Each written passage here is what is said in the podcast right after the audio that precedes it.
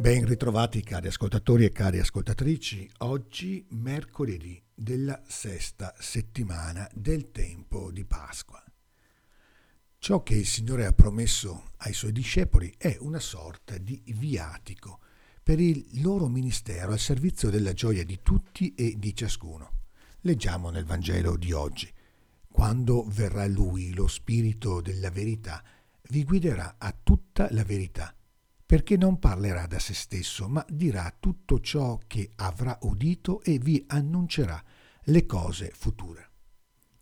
Non si tratta certo di una sorta di lettura delle carte del futuro, bensì di una capacità di leggere continuamente il reale senza mai appiattirsi su se stessi e soprattutto sulle proprie paure e i propri timori.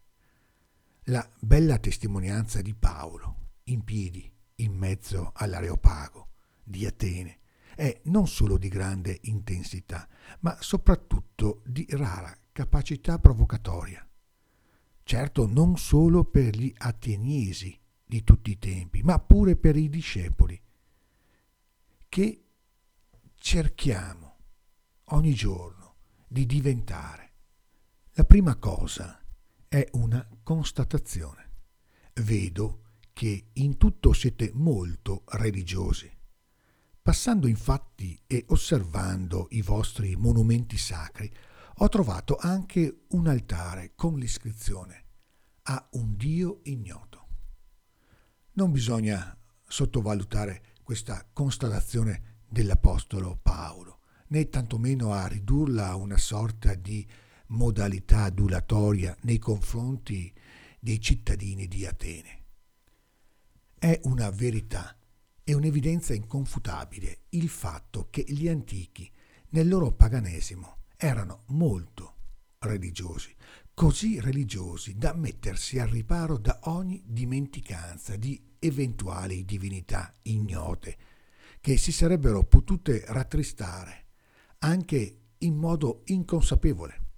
Siamo di fronte a ciò che avviene ancora ai nostri giorni, quando la conversione alla fede cristiana non è un motivo sufficiente per trascurare le abitudini e le pratiche religiose già conosciute, quasi per rispondere a un bisogno che è quello di evitare di scontentare qualcuno o di poter contare sull'aiuto di tutti gli dei possibili e immaginabili.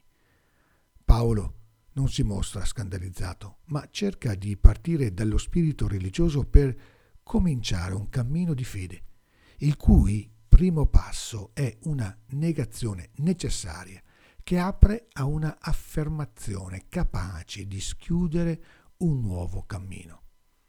Questo processo che parte dall'essere religiosi e porta a una opzione di fede passa attraverso una ricomprensione di quell'immagine di Dio che non è semplicemente la proiezione idolatrica di noi stessi.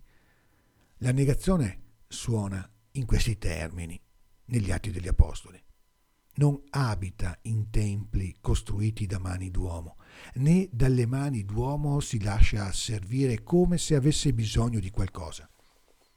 L'affermazione rigenerante e potremmo dire anche rivoluzionaria. E poi la seguente. È Lui che dà a tutti la vita e il respiro. E poi ogni cosa. Nelle parole di Gesù troviamo quella che potremmo definire una descrizione fisiologica della vita di Dio. Gesù ci ricorda, molte cose ho ancora da dirvi, ma per il momento non siete capaci di portarne il peso.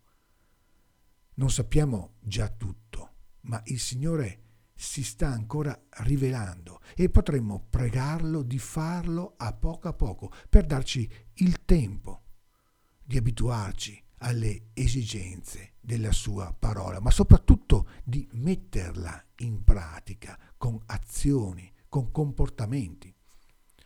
Lungi quindi da noi il pensare che sappiamo già tutto di ciò che il Signore vuole dirci e vuole anche chiederci.